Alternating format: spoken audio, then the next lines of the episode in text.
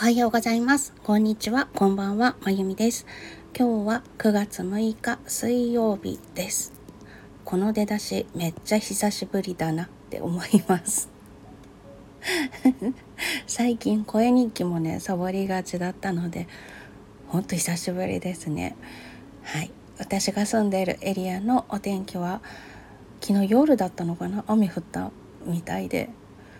曇っていてむわっとしてるのですが気温自体はそんなに低くあ高くない。低くないじゃない。今の基準はもうすでに冬ですね。そんなに気温は高くないんですけれども湿度がめっちゃ高いということで本当にもうどうしようっていう蒸し暑さでございます。最近ね気づいたんですけれどもあの同じ湿度だったとしたら気温が高い方が蒸発してくれるのか少し楽な気がする時もあります。でもそれもその時々ですよね。今自分で言っててね。うんでも湿度が高くて気温も高くて蒸し暑くてダブルで大変な日もあったなって思い出しました。この湿度というのが困ったもんだなって最近しみじみ思っております。私の髪の毛も勝手にくるくるしています。天然パーマ？くぜっ気なのであの勝手に顔の横にある髪が縦ロールになっていたりとか好き勝手にのびのびと 暮らしていらっしゃるようです。はい、昨日ねとっても楽しいお仕事をしてました。会社の仕事もしてたんですけれどもちょっとご依頼をいただきまして書家さんに書いてもらうための用紙を作るっていうお仕事とあとちょっと納期は先の話なんですけれども継ぎ紙継ぎ師という平安時代からあったいろいろな色だったり模様だったり厚みだったりっていう和紙をちっちゃな破片とかをつないで一枚の紙にするっていうのがあったんですね。あの都からどこかに移動する人についていった女房とかが地方に行くとすることなくて退屈で都にいた時には風流な遊びとかもあったのになんかそういうのもなくて寂しいわって思っていた時にその小さな和紙を着物の重ねのようにこの季節だからこの色だわって言ってつなぎ合わせていって紙を作ってそこにお手紙を書いて送るっていうようなそんな感じで使われていたものがあります。これはとても物を大切にするっていう小さな破片でもその中につないでいけば立派に一枚の紙になりますから小さなものも捨てないっていうようなそういったものを大切にするエコな考えっていうものでもありますし季節感を忘れないとか風流な気持ちを忘れないとかそういった面でもとても素敵なことだったなって思って私もちょこちょこやってるんですけれども。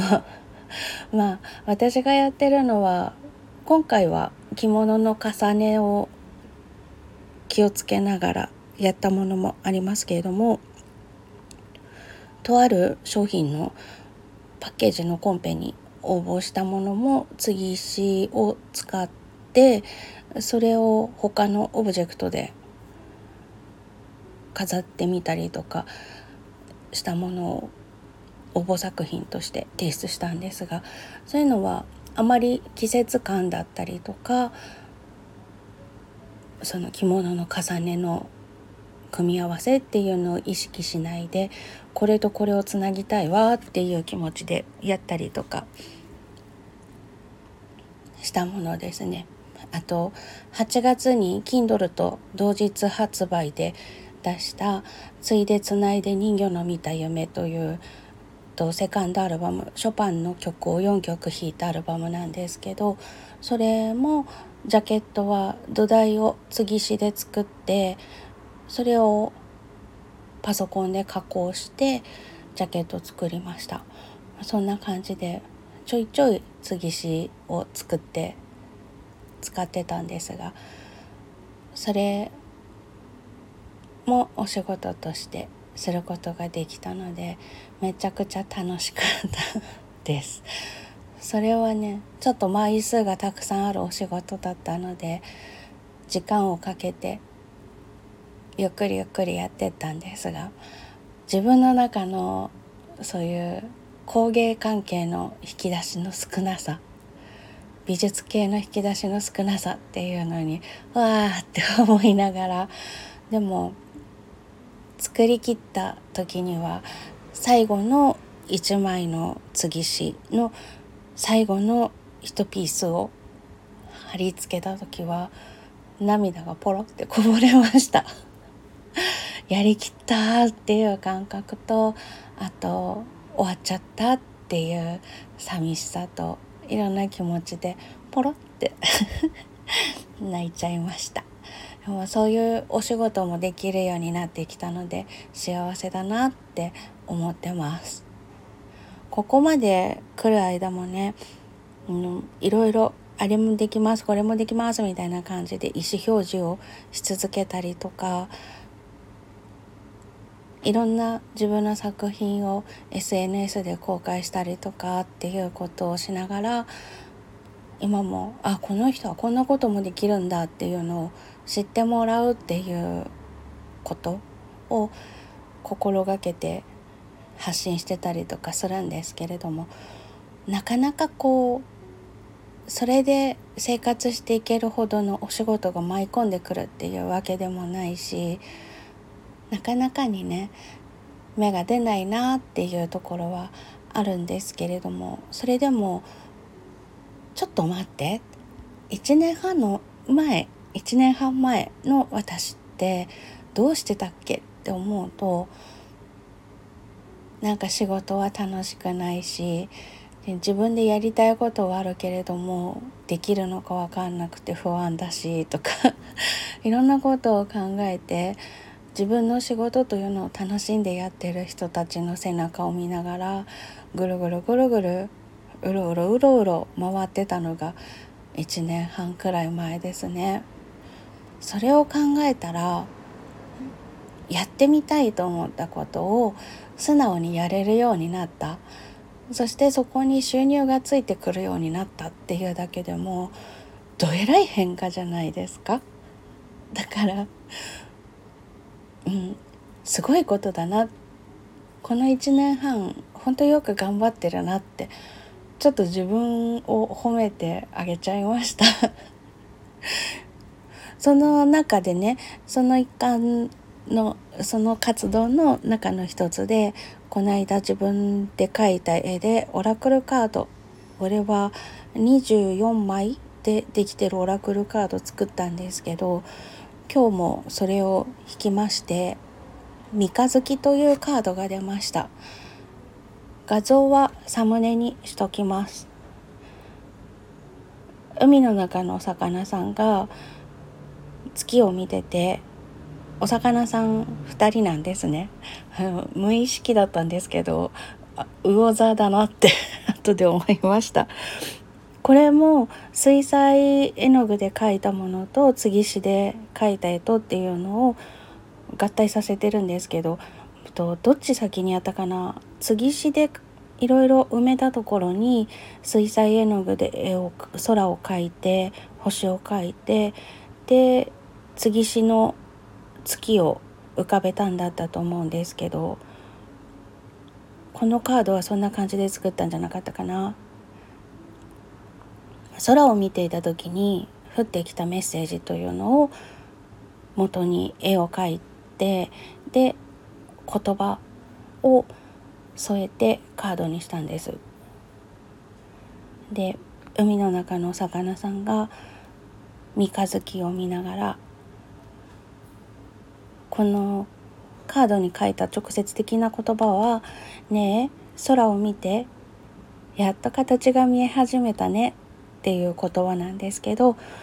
三日月になる前に新月があってお月様が見えない日がありますよね。それからだんだんだんだんこうお月様が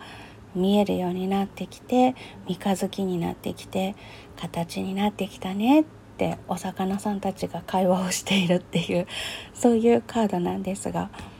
まさに1年半かけてぐるぐるぐるぐる回ってたところからやってみたいと思ったことを行動に移せるようになってきたっていう今を表してるなぁなんて思ってちょっとゾクッとしたんですけど結構最近は副業とかも当たり前に言われるようになってきたし個人のお仕事っていうのをしてる方もたくさんいらっしゃると思うんですけどみんながみんなスルッとうまくいくわけじゃないしうまくいってる人だって予想よりうまくいってないと思ってる人もいらっしゃると思うんですね。でも少しずつでも形になっていけばお月様だって満月になる日が来ますよね。だから私たちも焦らずに腐らずに少しずつでも活動し続けているうちにきっと何かあって思えるこのためだったんだって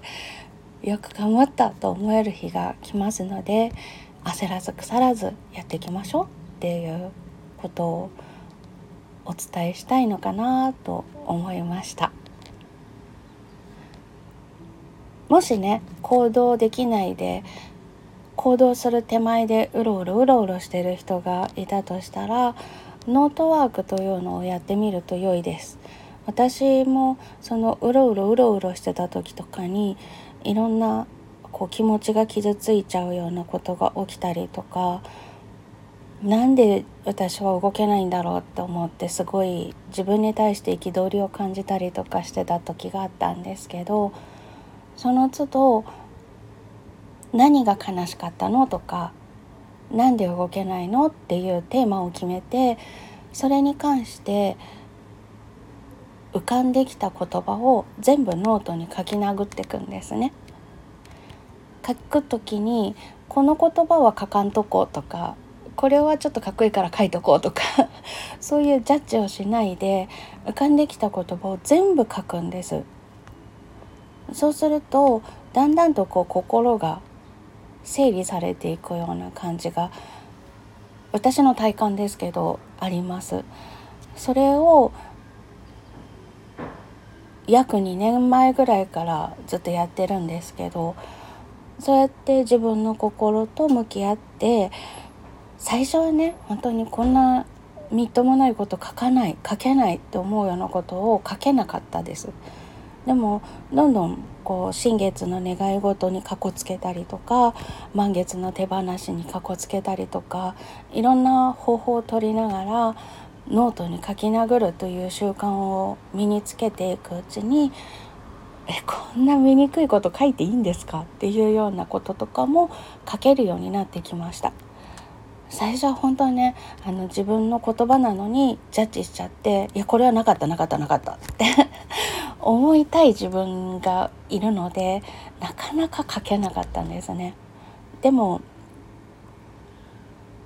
書けるようになってからはだいぶ心も軽くなってきましたしイライラすることも少なくなってきましたしやってみてよかったなって思ってます。なので是非あのしたいことはあるんだけれども動き出せないでいる人やってみていただきたいです。その時に大事なのはどんな醜い言葉でもなかったことにして書かないっていうのはしないっていうことです。でもそれも最初のうちはできないけど回を重ねてるうちにできるようになります。なんでそのジャッジをしないっていうことが大事なのかっていうとその言葉も自分の心の内から出てきたものですよねでもかっこいい言葉だけ採択して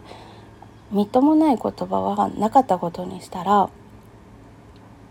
自分の心が大切にできてないってことじゃないですか。そう思ってる自分がいるのは事実なのになかったことにしたらそう思ってる自分っていうのはしょんぼりしちゃいますよね。これをねあのプロデュース受けてる方とのセッションの中ですごく素敵な言語化をして教えてくださったんですけれどもあの登場人物が2人いてで片方の人が本音を言ってるのにちょっと大人なもう片方の自分が「黙っとけ」って言ってるっていう そうするとせっかく本音言ったのに聞いてもらえないどころか黙っとけって言われたら悲しくなるじゃないですか。そういうことを自分に対してしてるんだよっていう言葉で教えてくださったんですよね。であそれだって思ってあの書き始めた頃2年前に書くことができなかった頃の自分は自分に対してそういうことしてたんだなっていうのを学びました。ということであのぜひともそのせっかく本音トークしてくれた自分も大切にしてあげてくださいその本音トークが一番大切なので